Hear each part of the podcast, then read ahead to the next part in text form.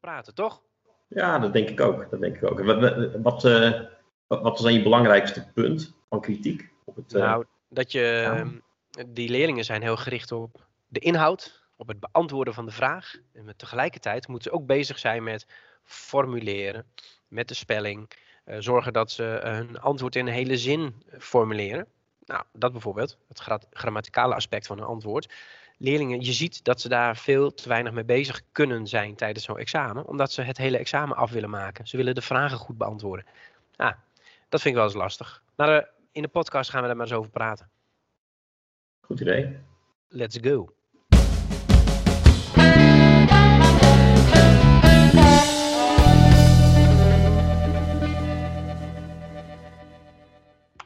Welkom bij Typisch Nederlands. Mijn naam is Darren Christmas. Ik werk al meer dan 20 jaar als leraar Nederlands aan het Bornego College in Heerenveen. En uh, nu heel wat kilometers verderop, want ik zit ook daadwerkelijk in Heerenveen vandaag, uh, zit Jacco Rijtsma, die zit in Leeuwarden, zijn woonplaats. Beginnend docent in de bovenbouw HAVO-VWO. Uh, ja, ik heb veel zien veranderen in mijn onderwijstijd. Maar ik heb ook gemerkt dat heel veel bij het oude blijft. Ehm, ja, en Jacco komt fris en enthousiast van de lerarenopleiding en brengt allerlei nieuwe inzichten het onderwijs binnen. Ja, ik introduceer je wel op deze manier, denk ik nu, Jaco. Maar voel je dat ook zo? Dat je nieuwe inzichten het onderwijs binnenbrengt? Of heb je het idee dat het helemaal niet binnenkomt? Nou, dat idee heb ik eigenlijk wel. Uh, ik vind het wel interessant, want uh, laatst stond in een artikel van Levende Talen dat de, de, de transfer van de lerarenopleiding, waar je allemaal nieuwe inzichten op doet, naar het klaslokaal, waar de docent les geeft, dat, dat die transfer heel moeilijk is. En dat ehm, nou, dat er weinig vernieuwing, verandering uh, plaatsvindt binnen het vak Nederlands. Ik heb wel het idee dat ik, uh, nou, dat ik wat dat betreft mijn ei kwijt kan. Uh, en dat ik ook echt wel mijn ideeën kan delen. En, en dat we daar ook wel iets mee, mee doen. Dat, er, dat iedereen er heel erg voor open staat. En dat, dat maakt wat mij betreft ook wel dat, dat de school heel goed bij mij past.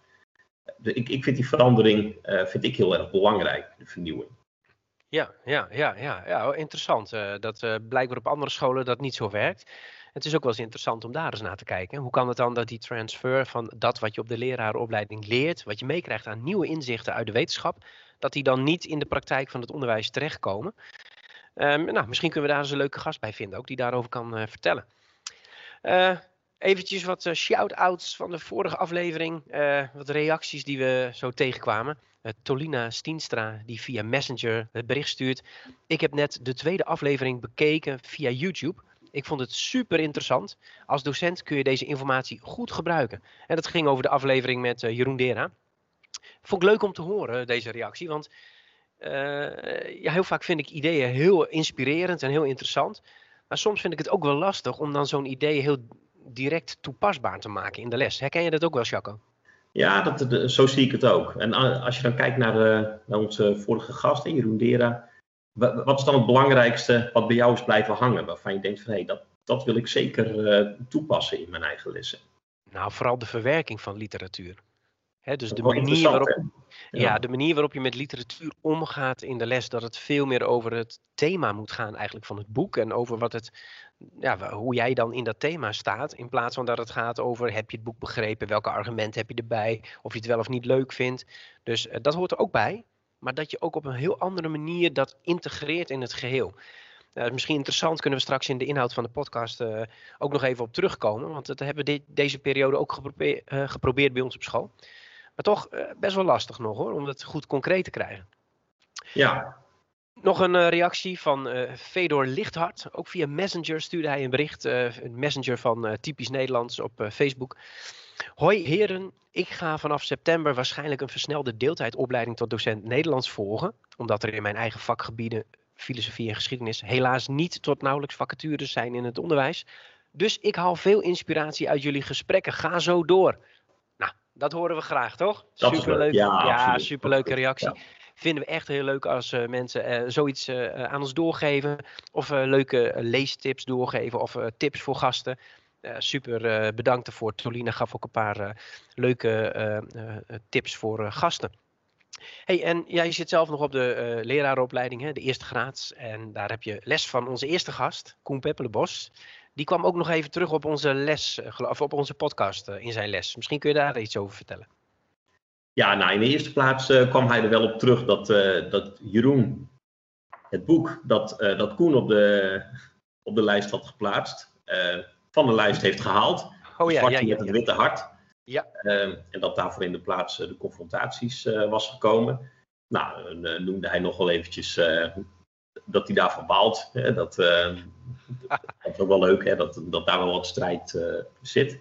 Uh, maar daarnaast noemde hij ook wel in, de, in het college dat, ja, de, dat de podcast met Jeroen Deren ook zeker het, het luisteren waard is voor de, voor de andere studenten en docenten dus ook. omdat je daar heel veel uit kunt halen, hoe je naar literatuur kijkt. We zijn ook bezig met, met letterkunde. dus dan behandel je juist de literatuur en wat kun je daarmee doen.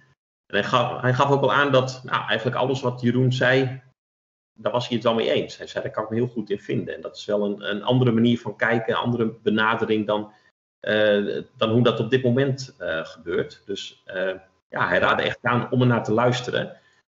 Wat ik ook wel interessant vond, is, nou ja, hij, noemde zelf dat hij de podcast aan het luisteren was terwijl hij bezig was met, met eten koken en met afwas en gewoon op, op dat moment andere studenten noemden ook wel, nou, hoe lang is de podcast? Nou, die was uh, uren en een kwartier.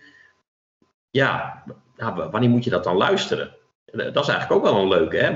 Wanneer luisteren mensen eigenlijk naar de podcast? Ja, hartstikke leuk. En misschien is het leuk als mensen dat even laten weten aan ons. Dat kan uh, via Soundcloud kun je reageren. Op onze pagina op Facebook of op YouTube als je naar de video kijkt. Uh, ik zwaai even naar je dan. Dan kun je ook reageren onder in de reacties op YouTube. Ja, wanneer luister of kijk jij naar deze podcast? Is dat tijdens het koken, het klussen, wandelen, schoonmaken? We vinden dat leuk om te horen. Laat het ons weten. En geef ook gewoon een leuke reactie op onze podcast. En wellicht behandelen we jouw reactie ook in een van de volgende afleveringen. Wij zijn te beluisteren op SoundCloud, op Spotify, op Apple Music en te bekijken op YouTube als je ons in beeld wil zien. Frisse heren die achter het scherm zitten. Hey, over naar de inhoud van deze week. Um, ja, in deze podcast bestuderen wij het schoolvak Nederlands en het onderwijssysteem in ons land. En die raken elkaar uiteraard. En steeds proberen we antwoord te vinden op de vraag: waarom doen we eigenlijk wat we doen? Tot nu toe hebben we steeds gasten gehad. Deze week even niet. We gaan namelijk uh, over iets uh, praten dat ons beiden raakt. Namelijk het concrete vak Nederlands bij ons op school. Wij bieden het anders aan, denk ik, dan heel veel andere scholen. En wij dachten dat is vast interessant voor docenten Nederlands om ook eens uh, iets over te horen en daarover na te kunnen denken. Um, we gaan het hebben over het examen en leesvaardigheid, want dat grijpt natuurlijk in elkaar. We hebben een lange zoektocht naar hoe verbeteren we nou onze examenresultaten en de leesvaardigheid. En vooral dat laatste is natuurlijk het belangrijkste. We willen de leesvaardigheid van onze leerlingen verbeteren. Dus de grote vraag is, waarom doen we wat we doen? Zoals wij dat nu doen. En dan concreet over onze school. Dat is interessant ook voor anderen, uh, denk ik. Ja, want jij, jij bent uh, een paar jaar geleden bij ons komen werken en jij kwam in een nieuw systeem. Had je ook het idee dat je in een nieuw systeem kwam? Ja, heel. Uh, nou, ik, heb natuurlijk heel. ik had heel weinig vergelijkingsmateriaal van andere scholen. wel, van één, wel van één school, waar het meer op nou ja, de, de traditionele manier wordt aangeboden, hè, vanuit de methode, dat je dan teksten aanbiedt met vragen erbij, waar ze de theorie moeten toepassen. En dan kwam ik bij ons op school, daar werken ze heel erg met, ja, met, werken we met modules, het is heel modulair. En, en, veel meer zelfstandigheid, veel meer zelfsturing bij de, bij de leerling. ja, het was wel een heel andere, heel andere manier. Ook wel heel verfrissend voor mezelf, moet ik zeggen. Vooral omdat leerlingen ook zelf nakijken, zitten echt aan het, aan het stuur van hun leerproces. En het reflecteren op het leren zit er ook, zit er ook heel sterk in. Dat, dat vond ik wel interessante en goede, goede punten. Ja. Ja, misschien goed voor de luisteraars dat ik even een kleine geschiedenis schets van hoe wij het vak hebben ingericht, hoe het zo ontstaan is bij ons op school toen ik uh, zelf begon, ik zei net al, meer dan twintig jaar in het onderwijs. Toen ik zelf begon, uh, ja, ben ik gewoon meegegaan in ja, min of meer de traditionele vorm van het onderwijs. ook toen we de tweede fase ingevoerd kregen, gingen we daar toch best nog wel erg in door. Dat ik als docent leidend was in de les. Dat ik aan het einde van een lesdag heel moe was. En ik het idee had dat die leerlingen helemaal niet moe waren. En nadat ik klaar was met vertellen, gingen ze helemaal niet echt aan de slag met de opdrachten, met de stof. En dat stond mij echt wel tegen. Want ik denk, Nederlands is nou net een vak waar je mee bezig moet zijn. Je moet zorgen dat je zelf iets doet en dat er vinden allerlei veranderingen plaats in het hoofd. Ik bedoel, worden gebeurt voor een deel ook in je hoofd bij het vak Nederlands. En daar heb je als docent geen zicht op. Maar één ding weet je wel. We hebben te maken met een vaardigheid. En dus moet de leerling zelf aan de slag. Want de vaardigheid doe je alleen maar op als je er zelf mee aan de slag gaat met de stof. en of het nou om presenteren gaat, of het gaat om argumenteren, of om leesvaardiger worden. Je moet het helemaal zelf doen. En ik voelde die, die spanning gewoon. Uh, dat, dat, uh, ik vond dat ze aan de slag moesten gaan, die leerlingen. Maar dat ze niet aan de slag gingen. Ze zaten in een hele consumerende houding. Uh, onze examenresultaten vond ik, vonden we allemaal hier niet super. We zaten altijd net wat onder, de, onder het landelijk gemiddelde. En dat wilden we ook niet. We wilden in ieder geval op, of in ieder geval, of liefst natuurlijk daarboven zitten. En toen zijn we gaan nadenken. En ehm, eigenlijk ontstond het hele veranderingsproces op het moment dat ik uh, een ischias kreeg en thuis zat. En ineens heel veel tijd had om na te denken. Want ik kon niet naar school. Ik, ik werd me sterk afgeraden, want ik had behoorlijk te pakken in in mijn, in mijn rug, mijn been. Het deed hartstikke zeer. Dus ik moest of liggen of lopen. En toen ben ik heel de dag rondjes gaan lopen door ons huis. En ik had een computer staan op het kookeiland. En af en toe stopte ik even, als ik ideeën had, die typte ik dan in. En langzamerhand ontstond het idee om modules te ontwikkelen waarin vaardigheden geïntegreerd zijn. Dus um, wanneer ze met um, argumentatie bezig zijn, dat ze dat ook meteen gebruiken voor een presentatie. Of um, als ze met werkwoordspelling bezig zijn, dat dat ook geïntegreerd wordt in een echte opdracht. Dus het moest dan eindigen met een opdracht waarbij leerlingen luisteren naar een video van een baas. Dus ze starten een video en de, de, de, baas van het bedrijf waar ze werken, zeg maar, dat is de casus, die belt ze op vanaf het vakantieadres. Er is iets fout. Ik dicteer even een brief aan je. Zorg ervoor dat hij de deur uitgaat. En die zit natuurlijk vol werkwoorden die heel lastig zijn. En uh, leerlingen moeten naar die video luisteren en dan uh, die brief notuleren. En je, je, ik dacht van ja, dat zou een hele echte opdracht kunnen zijn. Dit zou echt kunnen gebeuren. En dan wil je natuurlijk als bedrijf ook dat er geen fout in zo'n brief zitten. Dus dan wil je ook dat er goed geschreven wordt, goed gespeld wordt. Dus op die manier heb ik gedacht van laten we nou modules ontwikkelen. En toen ik het had ontwikkeld, zei mijn directeur hier, die zei, goh, dit klinkt een beetje als wat ze in Zweden doen. Misschien moet je daar eens gaan kijken. Dus toen ben ik naar Zweden geweest om daar te kijken. En ik ontdekte dat ze daar werken met vaste programma's. Dus modules die vast liggen. De docent bepaalt niet wat gaan we doen in de les. Maar de lesstof ligt al vast in modules. Alle opdrachten liggen vast. Elke leerling maakt dezelfde opdracht. En dat geeft de docent daar ruimte om heel individueel leerlingen te benaderen omdat ze allemaal hetzelfde doen in hun eigen tempo, met individuele aandacht, met in hun eigen leerstijl. Dus ze kunnen ook kiezen met een eindopdracht beginnen en dan theorieën bijzoeken die in de module behandeld is. Ze kunnen ook vanaf begin af aan kleine opdrachtjes maken en dan opbouwen naar een eindopdracht. Alle mogelijkheden zijn er. En vooral ook werken in het eigen tempo. Dat krijgen we vaak te horen hè, van leerlingen. Dat ze dat heel fijn vinden. Dat ze niet hoeven te wachten. Of niet het idee hebben dat ze de groep ophouden omdat ze iets nog niet snappen. Nou, dat was het hele idee van, uh, van onze modules bij ons op school. Je, je, je had heel veel ideeën. En uh, je bent er ook mee naar, naar, naar Zweden gegaan. Uh, ja. Op welke manier nam je dan de andere, en Nederlands is meestal een wat, wat grotere uh, vaksectie op ja. school, bij ons ook. hoe nam je dan de andere collega's daarin mee en hoe reageerden zij daar dan op? Nou, dat is wel dat is een goede vraag trouwens. Want die vraag heb ik heel vaak gehad van docenten die bij ons op school zijn wezen kijken. Van, ja, oh, ik wil wel veranderen, maar hoe krijg ik nou de andere mensen mee? Bij ons was het denk ik zo dat uh, wij allemaal wel een beetje het idee hadden dat de methode taaldomein, waar we toen mee werkten, dat die niet goed aansloeg bij de leerlingen. Dat we niet tevreden waren over uh, hoe we in de les werkten. En ook niet tevreden waren over de uh, resultaten bij het examen. En toen ik dus deze, dit idee had bedacht voor de modules, heb ik ook meteen drie modules gemaakt die horen bij de lesstof. Ik denk nou over een paar weken kan ik weer starten met lesgeven. En dan moeten we die drie modules nog behandelen dit jaar. Ik denk die maak ik in één keer klaar. En dan laat ik leerlingen kiezen wanneer ga je met welke module aan de slag. Dus da daar hadden ze ook keuze in. En elke week had ik één uur, een vast uur, waarop ze een toets konden doen, als ze wilden. Dus als ze snel klaar waren, konden ze eerder toetsen. Hadden ze langer nodig voor een module, gingen ze later toetsen. En ik heb het gewoon voorgelegd aan mijn collega's. Ik heb gezegd, ik ga deze modules uitdelen in de klas met deze keuzes uh, in tempo, leerstijl, etc. En jullie mogen het gebruiken als je wilt. En de meeste collega's reageren van, superleuk, ik wil dit, uh, ik wil dit ook graag uh, gaan doen. Maar ik maak eerst even af waar ik nu mee bezig ben. Maar daarna ga ik de twee modules ga ik aanbieden, want ik ben al met het ene onderwerp bezig.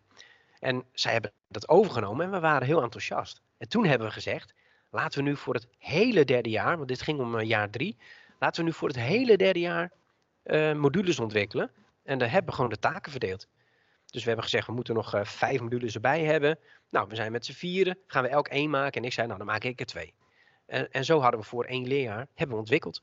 En toen we na een jaar werken heel enthousiast waren, zijn we naar de schoolleiding gegaan. En hebben we gewoon gezegd, dit bieden we aan. We hebben enquêtes afgenomen. Zo reageren leerlingen erop. Die zijn enthousiast. Wij willen dit graag ook ontwikkelen voor jaar 4 en jaar 5. Wij willen graag drie ontwikkeldagen waarop we uitgeroosterd worden, we met z'n allen in een lokaal zitten en alleen maar materiaal en modules ontwikkelen. En dat hebben ze toegezegd. Dat hebben we gekregen die dagen en toen hebben we met elkaar zitten ontwikkelen. Ja, dat was fantastisch natuurlijk. Hè? Dus de kracht zit erin dat wij met elkaar wilden veranderen. Maar de kracht zat er ook in dat de schoolleiding die wens zag en heeft gefaciliteerd. En ik denk dat dat heel erg belangrijk is. Als je wilt veranderen, dan moet je als school volgens mij die ruimte geven dan moet je durven te zeggen, we gooien even een week de sectie Nederlands dicht. Die ontwikkelen iets nieuws en daarna gaan ze met dat nieuwe materiaal aan de slag.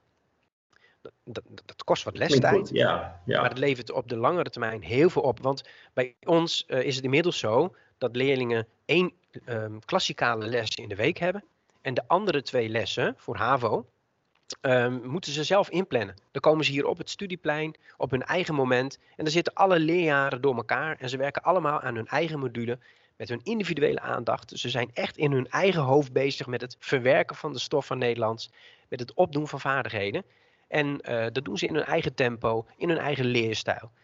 Ja, Hoe zie jij je eigen rol dan daarin?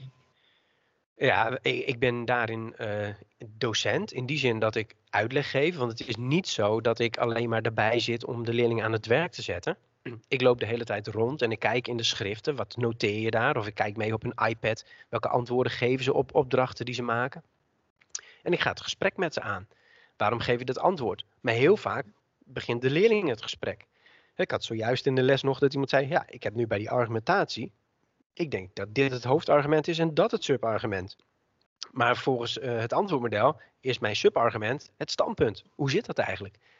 Ja, en dan, dan, dan leg ik zo'n leerling dat uit, maar ik benoem ook heel vaak eventjes op het plein. Ik leg dit en dit even uit aan een Marietje.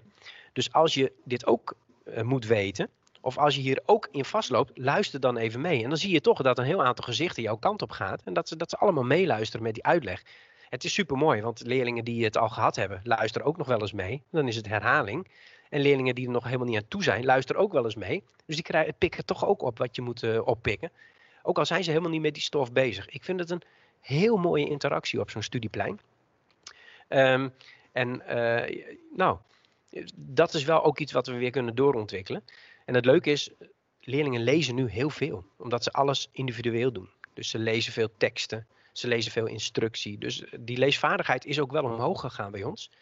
De laatste, ik denk zes, zeven jaar sinds we deze modules hebben, uh, scoren we of op het landelijk gemiddelde of er net boven. We zitten er eigenlijk niet meer zo vaak onder. Zul je net zien dat dat dit jaar wel gebeurt natuurlijk. um, maar eh, we zijn daar heel uh, tevreden over. En we blijven ook bezig met uh, hoe kunnen we nou stimuleren dat die leerlingen zelf aan het studeren zijn, zodat ze studievaardigheden opdoen, dat ze de stof van Nederlands opdoen en dat ze die leesvaardigheid niet alleen maar bewust, maar ook onbewust ontwikkelen. Want ik denk dat daar voor leesvaardigheid, want daar willen we het eigenlijk ook over hebben, dat daar heel veel uh, kracht ligt op het uh, indirect uh, ontwikkelen van leesvaardigheid. Ja, ik denk dat, dat dit ook voor anderen ook wel weer vernieuwend klinkt. Dan vond je het ook in het begin spannend om het uh, uit te rollen, om het dan uh, op deze manier te gaan geven. Want je laat toch wel heel veel los wat je gewend bent om, om te doen. Nou nee, spannend is het verkeerde woord. Um, ik was wel nieuwsgierig naar de uitwerking. Dus wat doet dit bij de leerlingen? dus in die zin vond ik het dan spannend als je dat woord wil gebruiken. Ik, vind, ik vond het niet spannend in de zin, want dat kan ik me wel voorstellen. Dat iemand denkt, maar stel nou dat ik iets ga veranderen en het werkt niet. Dan denk ik, ja, we zitten in een leerinstituut en dat geldt ook voor de docent. Dus als je een bepaalde opvatting hebt over hoe het anders kan, dan ontwikkel je, dan ga je daarmee aan de slag. Je doet je ideeën op, je ontwikkelt ze door naar concrete lespraktijk. En als het dan even niet werkt, moet je niet meteen stoppen. Dus als er cijfers niet zo hoog zijn, dan moet je gaan denken: hoe kan het dat, het, dat de resultaten niet zijn zoals ze zouden moeten zijn volgens mijn uh, ideeën? En dan ga je kijken van waar kan ik aan gaan sleutelen. Dus ik stond er ook heel open in. Um, we zijn ook heel bewust begonnen in jaar drie. Uh, zo van, daarna komt in ieder geval nog uh, komen een aantal leerjaren voordat ze naar het examen toe gaan. ik zou niet in een examenjaar hiermee beginnen maar wel in een derde klas of in een vierde klas. En dat is denk ik ook een slimme keuze geweest. Dat we daar begonnen met het uh, ontwikkelen van iets nieuws. En dat we vanuit daar de lijn naar boven hebben ingezet. Wat is dan de belangrijkste verandering, verbetering die je daarna nog hebt aangebracht? Door inzichten die je hebt opgedaan uh, door de ervaringen? Nou een, van de nou, een van de ideeën die wij hadden bij de eerste modules al, is dat iedereen mag een toets herkansen. Dus als jij, want dat was ook zo'n frustratie. En ik weet zeker dat heel veel luisteraars die frustratie uh, kennen, herkennen. Je biedt werkwoordspelling aan, bijvoorbeeld even een eh, klein onderdeeltje. Je biedt werkwoordspelling aan, je neemt de toets af en de helft van de klas scoort een 3. Oké jongens, we gaan door naar het volgende onderdeel. Terwijl je eigenlijk weet, ja, de leerdoelen zijn gewoon niet bereikt. Het leren stopt hè, door een toets vaak ja, het leren stopt. En wij dachten, ja, dat, dat, dat willen we niet langer. Hoe kunnen we dat oplossen? En toen hebben we gezegd, je mag elke toets herkansen. En in eerste instantie zeiden we, je mag herkansen totdat je een voldoende hebt. Maar dan lopen leerlingen wel vertraging op. Want sommigen krijgen dat, die werkwoordspelling bijvoorbeeld niet echt onder de knie. Die vinden het echt heel erg lastig. En dan zijn ze daar te lang mee bezig, waardoor andere zaken blijven liggen. Maar het gros van de leerlingen scoort uiteindelijk een heel mooi cijfer. Nou, wat is nu de verandering? Uh, leerlingen gaven aan in die enquête die we hebben afgenomen. Het systeem voelt wel eens wat oneerlijk. Want ik had de eerste, na de eerste toets had ik een 7. En als je een onvoldoende hebt, moet je de toets nog een keer doen. En de, rest gaat door met de volgende module. Maar ja, die leerlingen scoorden vervolgens, want die deden een herkansing, scoorden een 8 of een 9. Want ze hadden heel erg geleerd van de toets die ze uh, hadden gemaakt en waar ze een onvoldoende op scoorden. Uh, ze zeiden, ja, dat vind ik oneerlijk. Ik had ook wel een 9 willen hebben. Maar met mijn 7 ging ik door. Nou, hadden ze natuurlijk een punt. En toen hebben, kwam een leerling met het voorstel. Kunnen jullie niet ervoor zorgen dat je bij de eerste poging gewoon 100% van het cijfer krijgt? Bij een tweede poging krijg je 90% van het cijfer. En bij de derde poging krijg je 80% van het cijfer. Dan moet iemand echt een hele verbetering laten zien, wil het cijfer ook omhoog gaan. Dus dan moeten ze ook echt een extra inspanning leveren. Ja. en daar zijn we toen wel voor gegaan. Dat vonden we toen een heel goede verandering van die leerling. En dat hebben we ingevoerd. En je ziet dan ook dat een leerling uh, denkt van ja jeetje, ik wil echt een voldoende op werkwoordspelling, want ik heb een onvoldoende. En dat is natuurlijk niet goed. Dat voelen ze zelf ook wel. Ik zou dit eigenlijk moeten kunnen. Dus dan gaan ze zich nogmaals storten op die stof. Nogmaals de toets voorbereiden. Zodat ze ook echt twee punten hoger scoren om in het cijfer iets omhoog te gaan. En dat vond ik een heel mooie verandering. Ja, ik, ik geef nu zelf dus- natuurlijk les in de derde klas. En, ehm, en, en daar merk ik ook echt dat leerlingen dan inderdaad de eerste keer uh, nou, dan onvoldoende scoren. En waar normaal gesproken dan het leren stopt en je inderdaad uh, doorgaat met het volgende uh, onderdeel. zijn ze nu ook echt heel nieuwsgierig? Oké, ik, ik, ga, ik ga natuurlijk voor de herkansing. De, de, dan gaan ze echt kijken, waar maak ik dan de fouten? Eh, gaat het dan steeds fout bij het voltooid deelwoord? Of gaat het dan steeds fout bij de uh, persoonsvorm in de tegenwoordige tijd? En willen ze dat echt weten? Dan merk ik wel dat ze daar ook op focussen. En dat inderdaad de herkansing uh, meestal significant hoger is.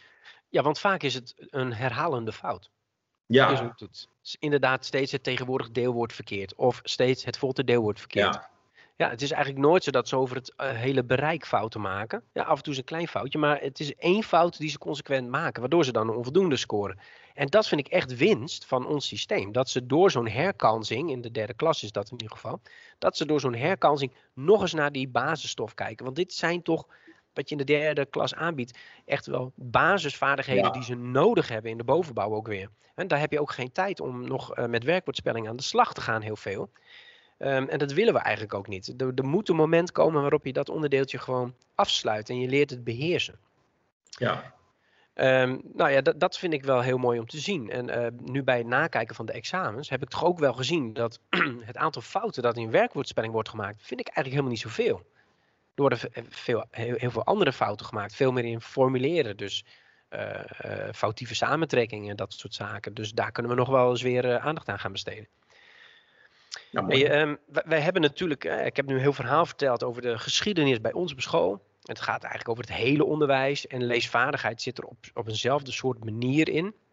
Maar we hebben wel gedacht, hè, we willen die leesvaardigheid toch nog een meer prominente plek geven in ons uh, eigen onderwijs. We willen zorgen dat ze daar veel indirecter mee bezig zijn.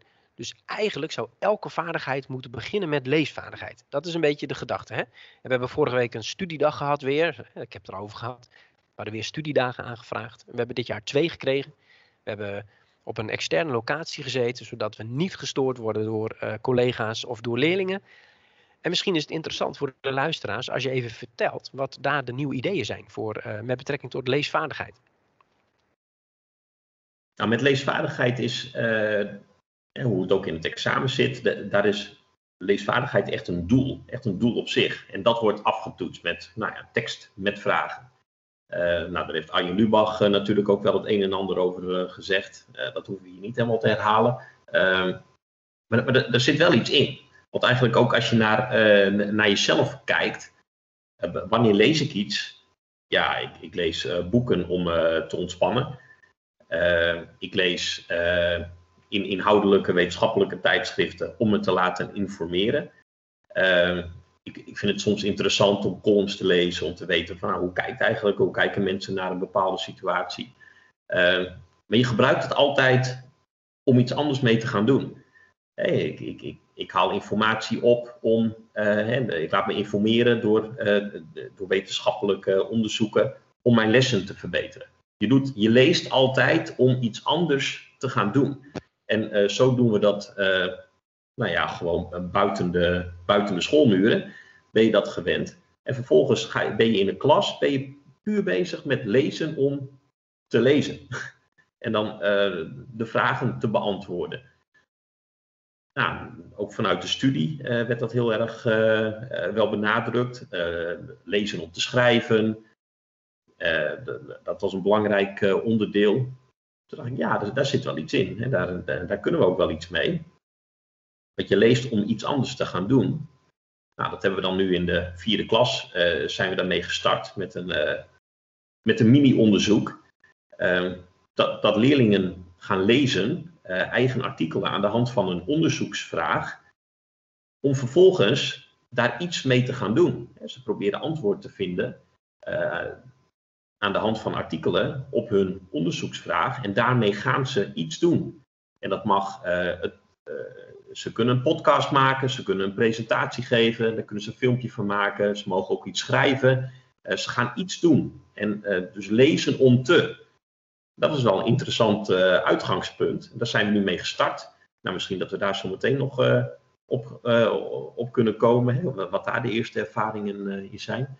Zeker, ja. Maar dat ehm, tijdens de studiedag die we hebben gehad met de hele sectie Nederlands. hebben we dat ook en bovenbouw dat is even goed om te noemen, hè? onderbouw en bovenbouw bij elkaar. Met ja. z'n allen brainstormen over. lijn, ja. ja. Van uh, klas 1 naar klas 4 voor uh, VMBO, klas 5 voor HAVO, klas 6 voor VWO. Uh, hoe kunnen we lezen toch nog veel meer integreren om iets anders te gaan doen? En dat leverde, denk ik, heel mooie ideeën op. Toch?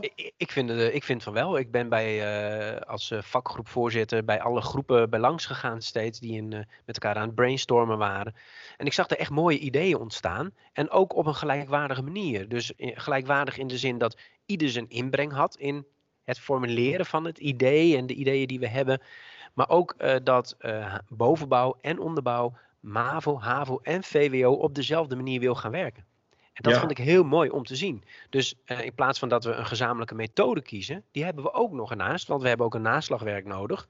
maar we gaan die methode heel anders inzetten. Die gaan we inzetten als we, ja, als we hem kunnen gebruiken in ons eigen onderwijs. En niet meer de methode bepaalt hoe ons onderwijs eruit ziet. Nee. Ja, dat vind ik echt heel erg, uh, heel erg mooi om te zien. Ja, wij, wij hebben echt leerdoelen bepaald uh, met elkaar. We hebben gewoon gekeken, wat, hoe gaan we dat dan aanbieden? En op welke manier kan de methode daar een rol in spelen? Ja, en uh, het, het, is uh, misschien leuk om te benoemen. Hè. We hebben nu een test gedaan in HAVO 4 en VWO 4 met een mini-onderzoekje. En um, om even te laten zien, we willen graag dat leerlingen zelf nadenken. Hè? Dus dat ze zelf met hun ontwikkeling bezig zijn. Uh, en dan het liefst indirect, dat ze het niet eens doorhebben. Dus we hebben leerlingen gevraagd, um, denk nou eens na over iets wat je echt zou willen weten. En bedenk daar een onderzoekvraag bij met je groepje. Bedenk daar deelvragen bij en ga dat onderzoek uitvoeren. En dat dwingt uiteraard automatisch door het lezen, maar wel nieuwsgierig uh, lezen, zeg maar. Dus uh, leerlingen formuleren vragen als: uh, um, waarom ben ik zenuwachtig als ik moet presenteren? Dus daar doen ze onderzoek naar. Hoe kan het eigenlijk dat je zenuwachtig wordt? En dan ook, een van de deelvragen, hoe voorkom je dan dat je zenuwachtig bent? Want daar hebben ze echt iets aan. Of een onderzoeksvraag van een groepje, hoe voorkom ik conflicten met mijn ouders? Oh, het is ook een groepje die doet juist over um, waarom zijn mensen bang voor spinnen?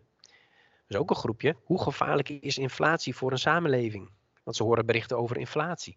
Ja, dat zijn dus maatschappelijk betrokken onderwerpen. Het zijn onderwerpen die bij hen zelf leven. En in plaats van dat wij de teksten aanleveren, want dat was een van de grote kritiekpunten van onszelf naar het leesvaardigheidsonderwijs. Wij leveren een tekst aan. Leerlingen beginnen meteen al te zuchten als je een tekst op tafel neerlegt. Van een oh, saai. Dan moeten ze die tekst lezen, vragen bij beantwoorden. En dan gaan wij laten zien hoe je technisch gezien het antwoord had kunnen vinden.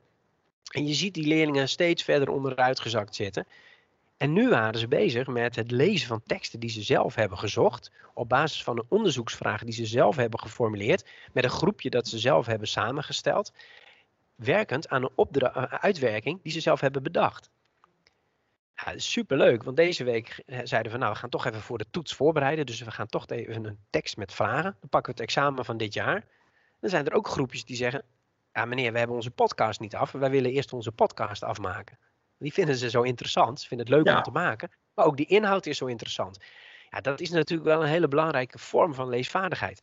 En ja, de uitdaging voor ons wordt nu in de komende tijd om te ontdekken hoe we dan de transfer maken van datgene wat ze toepassen, onbewust, naar bewust toepassen voor een examen Nederlands of een toets. Want ja, of het nou leuk vindt of niet, uiteindelijk moet dat wel gebeuren. Ja, dat, is ook wel wat leerlingen aangeven. Hè? Dat ze, ja, meneer, wanneer gaan we nou echt met leesvaardigheid aan de slag? En uh, anderen die reageerden wel op, ja, ik, ik, snap wel dat, dat we wel met leesvaardigheid bezig zijn. Alleen, ja, uh, ja ze willen gewoon oefenen met die toetsvragen. Dat ja, leerlingen vinden dat spannend. Hè? Die, die, die voelen we aan. Het is, uh, ik word leesvaardiger. Ze moeten een mindmap maken bijvoorbeeld voordat ze de informatie met elkaar gaan delen. Vatten ze het samen in een mindmap. Uh, dat is natuurlijk een samenvattingsopdracht. Maar ook het doorzien van welke functies heeft de tekst eigenlijk. Hè? Dus probleem, verschijnsel, oplossingen, verklaringen, et cetera. Dat ja. komt natuurlijk allemaal in die categorie in een mindmap. Uh, dus ze voelen dat we aan. Maar ik had ook een leerling inderdaad. Die zei, gaan we ook in de les nog eventjes dat u uitlegt. Wat is een hoofdgedachte ook alweer? Wat is ook alweer een onderwerp? En eigenlijk ergens is dat jammer. Maar het is ook wel weer goed. Dus ze willen aan de ene kant zich echt wel verdiepen in leuke onderwerpen en uh, leuk bezig zijn met talige dingen. Maar ze willen ook naar die toets toe. En dat moeten wij ook willen, denk ik. Maar niet meer op de manier zoals we het deden. Want da da daar, lopen echt, daar liepen wij volgens mij met z'n allen een beetje in vast. Ja. Dat die leerlingen, geef je een tekst mee, lees hem thuis voor de volgende keer, maak de vragen. Nou, resultaat, twee leerlingen hebben het gedaan en de rest niet. En dan, ja, dan, dan, zit je weer. Nou, ga dan nu maar lezen. Weet je zo. Dat, ja. Het werkt van Nu is iedereen bezig. Uh, en iedereen is met zijn eigen uh, project bezig. En dat is voor jou als docent, uh, vind ik dan ook heel interessant. Want je zit niet vijftien keer naar dezelfde tekst te kijken. elke nee. tekst is anders. En ik ken die teksten ook niet. nee, dat is, ik, ik vind dat, dat hè, je noemde net, vind je het ook spannend. Nou, dat vond ik wel even spannend. Hè? Want je, je, je, je moet loslaten hierin maar wel steeds de transfer proberen te maken. Dus als ze een onderzoeksvraag hebben geformuleerd, dan moeten ze even vragen: is die onderzoeksvraag oké? Zijn de deelvragen oké erbij? Um, ja, dan, dan, dan, vertaal ik het ook meteen naar van ja, die deelvragen, dat zijn straks de deelonderwerpen die je, hè, waar dan die kopjes boven komen vaak in de tekst. En je onderzoeksvraag, dat zou een vraag kunnen zijn naar wat is de hoofdvraag waarop deze tekst antwoord geeft. Hè, dus eigenlijk ben je die zelf aan het formuleren nu. En uh, bij hoofdgedachten heb ik het er ook over gehad. Hè, als je aan het eind van je podcast, hadden we het er eerst over, hè, stel je maakt een tekst of een podcast, wat is dan de opbouw van zo'n tekstvorm? Nou, dan komen ze allemaal wel met inleiding, middenstuk, slot. Nou, wat doe je dan in het slot? Ja, uh, samenvatten en concluderen. Daar kwamen ze zelf mee. Ik zei, ja, precies. En die conclusie, als je die moet vertalen naar een toets, dan is dat wat is de hoofdgedachte van deze tekst. Oh ja, en dan zie je ook wel het kwartje een beetje vallen. Van, oh, we zijn eigenlijk met dezelfde dingen bezig. Ja. Maar ze willen heel graag die begrippen, willen ze wel weten. Ja, die, die moeten er echt aan gekoppeld uh, worden. Ja. Nou, ik, gaf, uh, ik gaf gisteren ook wel, uh, wel even bij jou aan. Dat ik, dat ik zelf ook wel wat, wat frustratie voel over mijn eigen rol als docent nu in dit, in dit geheel. En, en waar zit die frustratie precies in? Nou, omdat je veel minder grip hebt hè, op het hele leerproces, omdat je ook niet eens meer dezelfde artikelen behandelt. Hè. De, je gaf eerder wel aan, hè, ook hoe zit in, in Zweden toen, iedereen maakt dezelfde opdrachten, uh, alleen in eigen tempo, eigen keuze. Uh, maar nu, alles ligt open. Uh, en om daar dan grip op te hebben in toch heel weinig tijd, nou, dat, dat vind ik dan wel lastig. En, en dat wringt dan wel eens. En ook als een, nou, zoals door de studiedag, dat dan een les uitvalt, dat je eigenlijk je eigen groep helemaal niet ziet in die week, dan laat je, het, laat je het heel erg los. Ja, en toch, um, hè, want we hebben dan als een soort stimulans gezegd, uh, de mindmap die je maakt van de twee teksten die jij hebt gevonden, even voor de duidelijkheid. elke die deelvragen die leerlingen hebben geformuleerd, die verdelen ze onderling. En bij elke leerling zoekt dan bij de eigen deelvraag twee artikelen die ze inbrengen voor het geheel. En die twee artikelen moeten ze samenvatten in één mindmap. Dus ze moeten eigenlijk verbanden tussen teksten zoeken. En ze moeten kijken wat wordt er allemaal behandeld in de tekst. Welke informatie krijg ik allemaal over het onderwerp mee. En daarna moeten ze al die mindmaps bij elkaar brengen in een een of andere opdracht. Uh, ja, wat ze zelf kiezen. Ja. ja, in een eindproduct. Um, en we hebben uh, ter stimulans gezegd, die mindmap die je individueel maakt, die mag je inleveren bij je docent.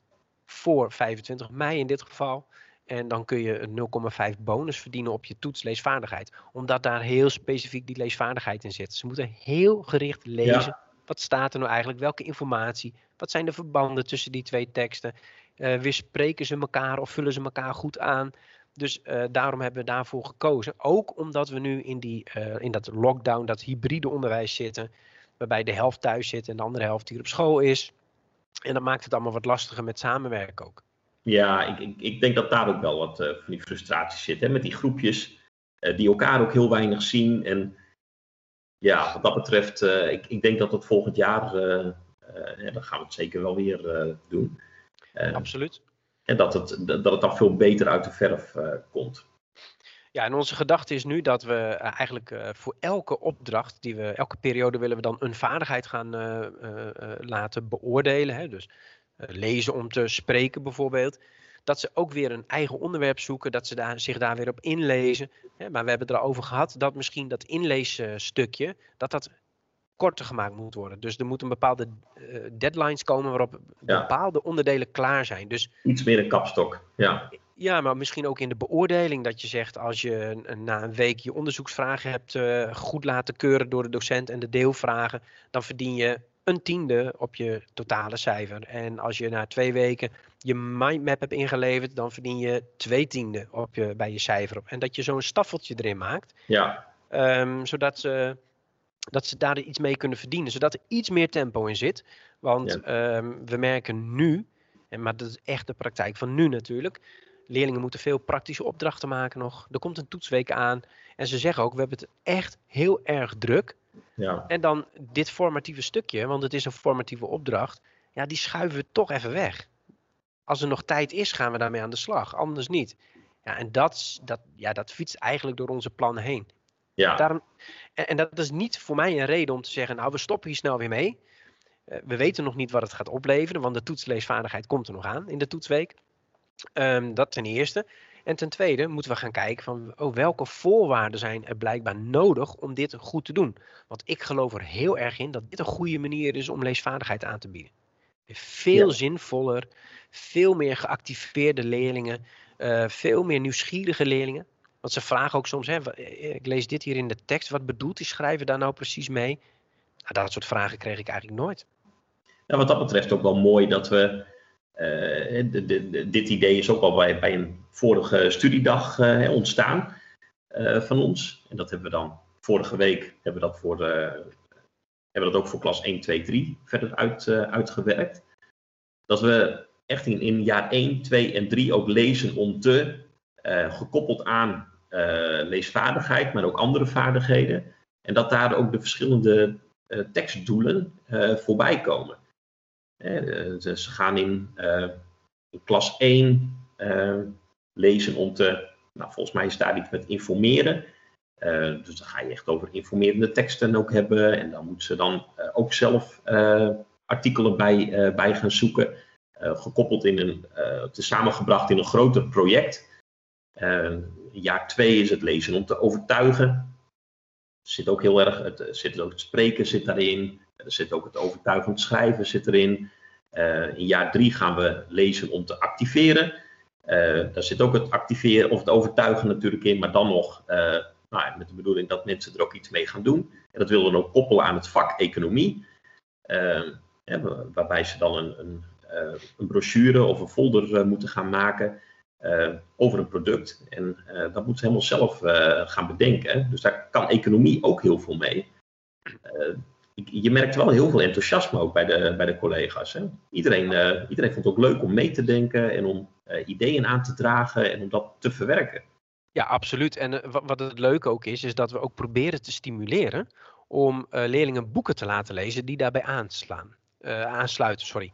Um, dat hebben we bijvoorbeeld bij het mini-onderzoek ook gedaan. We hebben een groepje die bezig is met um, waarom raken mensen verslaafd. En uh, eentje in het groepje heeft um, Hallo Muur gelezen, een boek over alcoholverslaving. Een andere leest Het verrotte leven van Floortje Bloem, waar allerlei vormen van verslaving in zitten. Nou, zo heeft iedereen in het groepje een ander boek over verslaving uh, gelezen. En het is meteen veel zinvoller om zo'n boek te lezen, omdat het heel erg aansluit bij wat je op dat moment tot je aan het nemen bent. En ik denk dat, dat daar ook weer heel veel kracht in zit. Dus als je ze laat lezen met een bepaald doel, dan kun je ook het lezen het, voor het plezier zeg maar, koppelen aan datzelfde doel. Ja, ik had uh, een paar weken geleden las ik ook een artikeltje. En de, dat ging er ook om, hebben, wat maakt le lezen leuk of leuker? En wat kan lezen leuker maken? En een van de punten die ook stond is, lees om het boek heen. Uh, dus over het onderwerp, uh, zoek iets op, uh, verdiep je daar nog iets verder in, want dan wordt het lezen van het boek ook veel leuker. En wat we dan eigenlijk doen bij ons, is het omdraaien. Hè? Dat je bezig bent met een bepaald onderwerp en daar lees je heel erg op in. Dat maakt het, dat maakt het lezen van een boek met datzelfde onderwerp ook meteen veel interessanter, omdat je dan zaken gaat herkennen. Van hé, hey, dat heb ik gelezen in een artikel en dat zie ik nu op deze manier terug in een, in een boek. Ja, ja, ik denk dat het heel waardevol is voor leerlingen. Ik denk het ook. Wat ik uh, nog wel eens uh, spannend vind, is dan zeg maar de instructie die je kan geven. Zeker bij ons hier uh, in de bovenbouw, leerlingen kiezen zelf twee uren waarop ze komen. Dat is soms niet eens met het eigen groepje, soms wel, kiezen ze daar heel bewust wel voor, maar soms ook niet. En ja, je wil zo'n groep ook wat instructie meegeven over, ja, noem eens wat, argumentatieleer bijvoorbeeld. Gewoon wat begrippen, dat ze wat opdrachtjes maken. En uh, nou, dat, dat vond ik in het begin nog wel even spannend. Van hoe krijgen we dat voor elkaar? Maar ik heb zelf het idee dat dat heel goed gelukt is. Omdat ik in mijn instructielessen steeds duidelijk maak. We zijn deze week, vorige week hiermee bezig geweest. En eigenlijk is dat deze vaardigheid. Dan gingen we daar nog een opdrachtje mee maken. Bijvoorbeeld hoofdgedachten herkennen. Um, iemand vroeg ook van, ja, wat, dat doen we toch nooit meer? Waarom moeten we dat doen voor een, uh, of onderwerp herkennen. Waarom doe je dat eigenlijk voor, uh, voor, voor leesvaardigheid? Dat komt nooit meer terug. Ik zei, nou, volgens mij heb je dat net gedaan, want je hebt artikelen gezocht en je hebt niet alleen maar gekeken, staat het woord in de tekst, toch? Nee, nee, nee, ik heb wel gekeken of het bij mijn deelvraag past. Ja, precies. Dus je bent heel snel het onderwerp aan het scannen en misschien zelfs al de hoofdgedachte aan het bepalen van past het bij datgene wat ik zoek. Dus dat is nou juist wat heel veel voorkomt. Dus ik, ik vond het wel heel mooi. Ik had het idee dat mijn leesvaardigheidsonderwijs veel meer aan de praktijk raakt nu dan het daarvoor het geval was.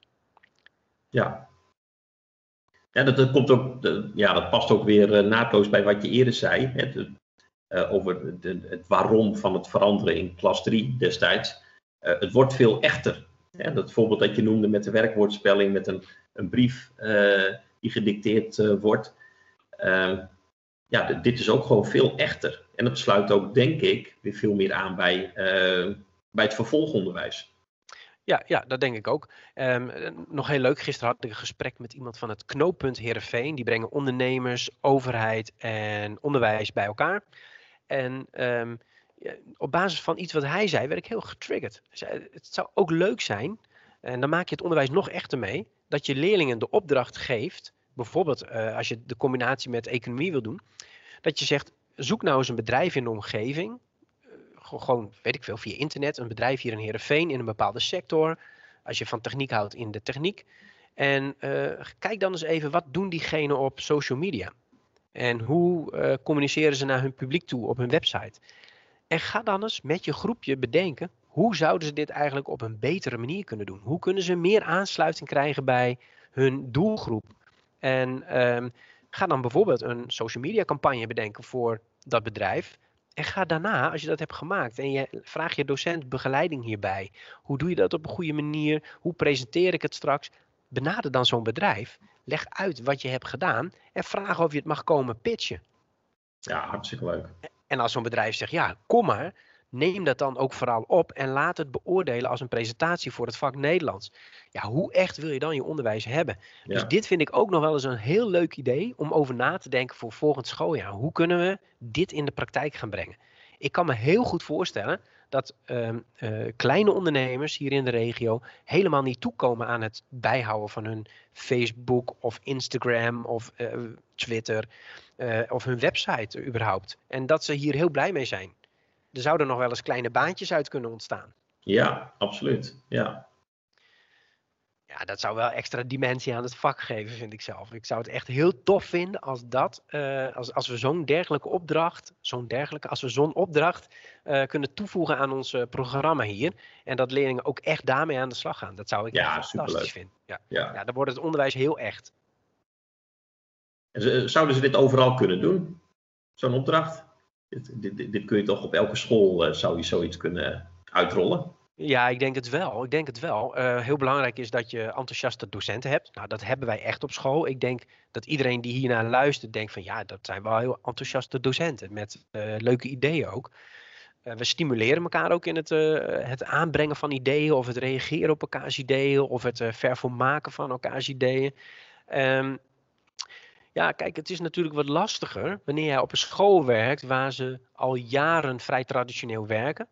En de collega's ook niet echt iets voelen voor een verandering. Dan is het natuurlijk lastig als jij in je eentje iets wil veranderen. Maar dan nog, dan nog kan het heel goed.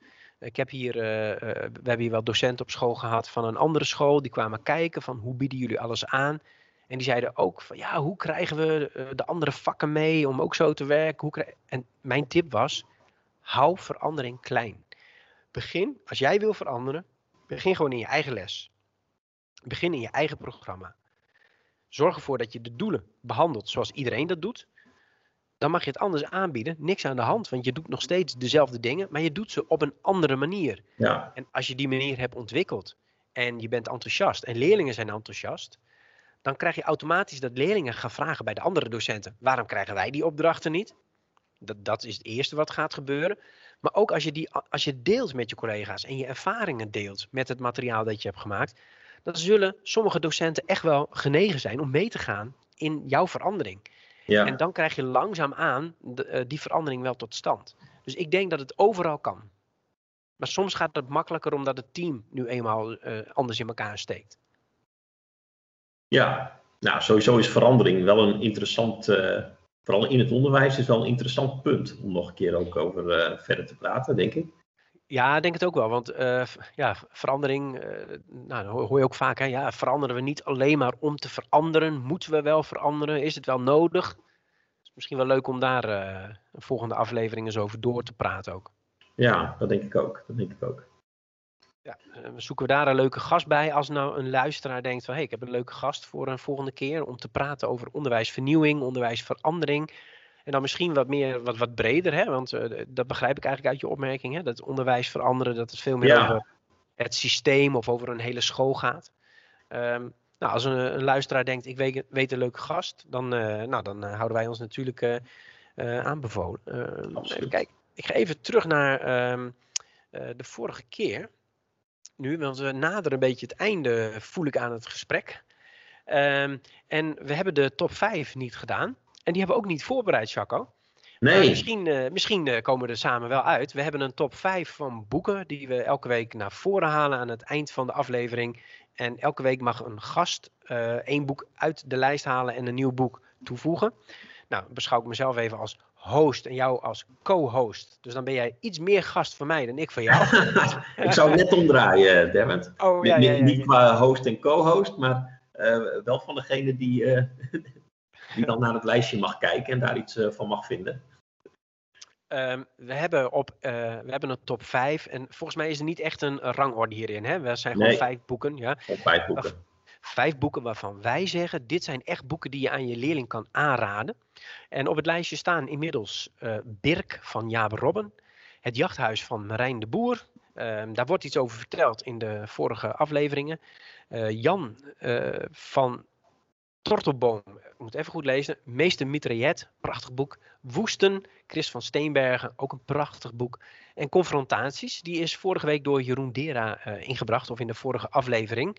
En ja, eigenlijk moet een van deze boeken eruit en vervangen worden door een uh, andere leestip. En Chaco, je hebt vast voor je opleiding een heel mooi boek gelezen onlangs, waarvan je zegt, nou die moet echt in de lijst. Nou, ik ben bezig met uh, moderne letterkunde, maar moderne. Nou, de, de meeste mensen die hier die naar onze podcast luisteren, doen dat via YouTube. Ja. Dus die zien ons. Dus ik kan, hem, uh, ik kan het ook wel even laten zien. Nou, dat is. Moderne letterkunde. Dit is niet een boek dat ik, uh, dat ik meteen ga aanraden. Rubber uit 1931. wel een prachtig boek en een mooie, een mooie ingang om ook nou ja, wel wat racisme en kolonisatie, om dat te behandelen in de klas. maar ik zit nu een beetje in die boeken. wat ik wel interessant vond, een opmerking van Jeroen. nou, een opmerking die ging over de, de, samenstelling van de lijst en dan vooral hoe zien de auteurs eruit. dat was allemaal man en allemaal wit. En daar heeft hij natuurlijk wel verandering in gebracht. Oh, dan heb ik toch een leestip, denk ik. Heb jij een idee voor het boek? Nee, nou, ik, ik, ik wel, ik wel, ik wel. Okay. Ik vind je, een boek, we hebben het er net over gehad namelijk. Uh, dan vind ik dat er iets van Hannah Barefoot op de lijst oh, moet komen. Ja. Ja en uh, ze heeft natuurlijk een uh, boekenweekgeschenk geschreven. Dat wil ik niet meteen op de lijst gooien, omdat ik het verhaal niet ken. Maar wat ik wel een heel mooi, intrigerend verhaal vind. En leerlingen die het lezen vinden het ook een intrigerend verhaal. Al snappen ze het misschien niet helemaal. Het is ook een lastig verhaal. Alles wat er was. Prachtig, ja. Het, het, ja het, de, de leeftijden van de mensen sluiten wel mooi aan bij de leerlingen.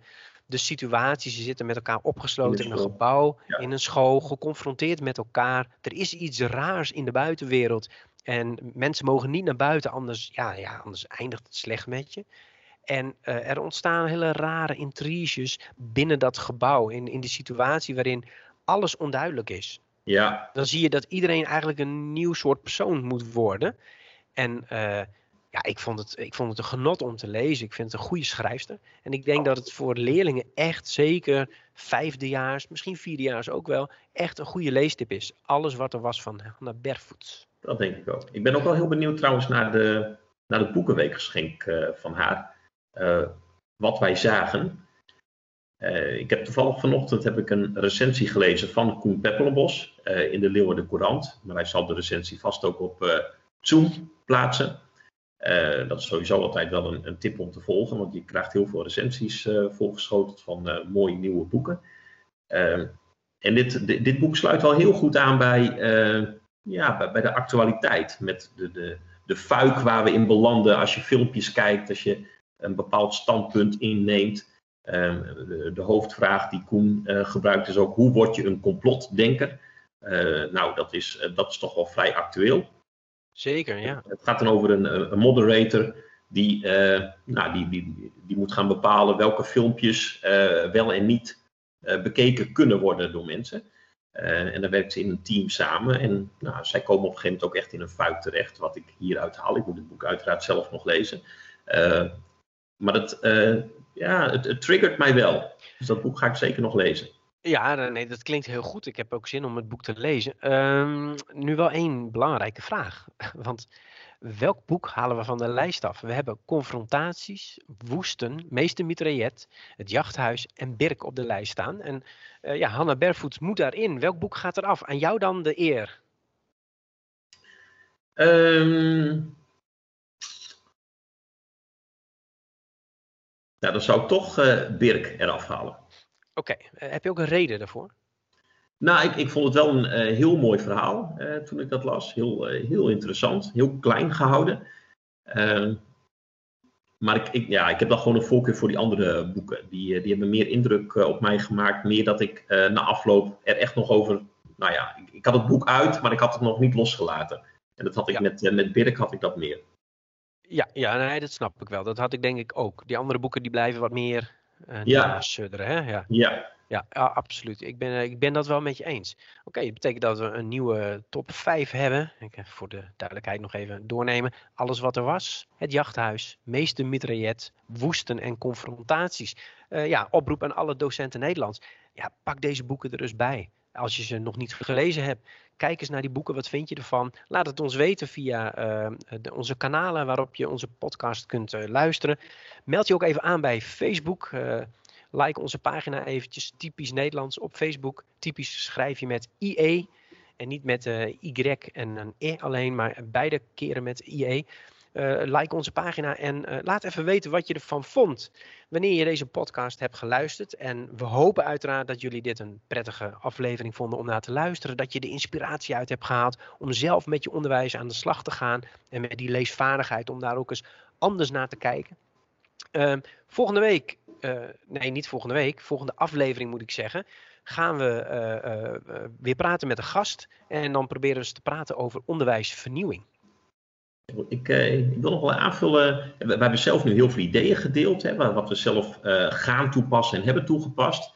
Maar ik weet zeker dat er ook heel veel uh, luisteraars zijn, docenten Nederlands, die, die ook ideeën hebben en die ook al van alles hebben in hun lespraktijk hebben gebracht. Om leesvaardigheid misschien op een andere manier aan te pakken, misschien ook wel projectmatig. Gewoon extra inspiratie. Ik denk dat het, dat het ook mooi is als we daar iets over horen. Ja, ik denk dat uh, de oproep eigenlijk moet zijn: heb jij je onderwijs op het gebied van Nederlands vernieuwd? Pak je leesvaardigheid op een heel andere manier aan. Laat het ons weten. En dan nodigen we je wellicht uit als gast in onze aflevering om daarover te praten. Want ja, delen is leren. Zo is het, absoluut. Absoluut. Hey, we gaan het afsluiten voor deze week. Uh, Chaco, bedankt voor dit gesprek. Vond het een leuk gesprek? Ik ook, ja, dat was leuk. Dit, dit zijn eigenlijk gesprekken die wij ook uh, vaker op deze manier voeren natuurlijk op school. Maar nu, uh, nou, nu stellen we dat wat open. Ja, absoluut. En uh, inderdaad, dat, ook dat is zo mooi bij ons op school. Dat wij inderdaad dit soort gesprekken met de collega's hebben. Wij hebben een werkplein waar ook werkplekken zijn van ons. Wij zijn heel de dag hier op het werkplein. En daardoor ontstaan dit soort gesprekken ook. Ook dat is een van de vernieuwingen die wij hebben doorgevoerd. We hebben gewoon een eigen ruimte waar we altijd zitten met elkaar. Ja. Hey, we gaan afsluiten. Tot de volgende keer. En uh, we hopen dat jullie hebben genoten. Ajus.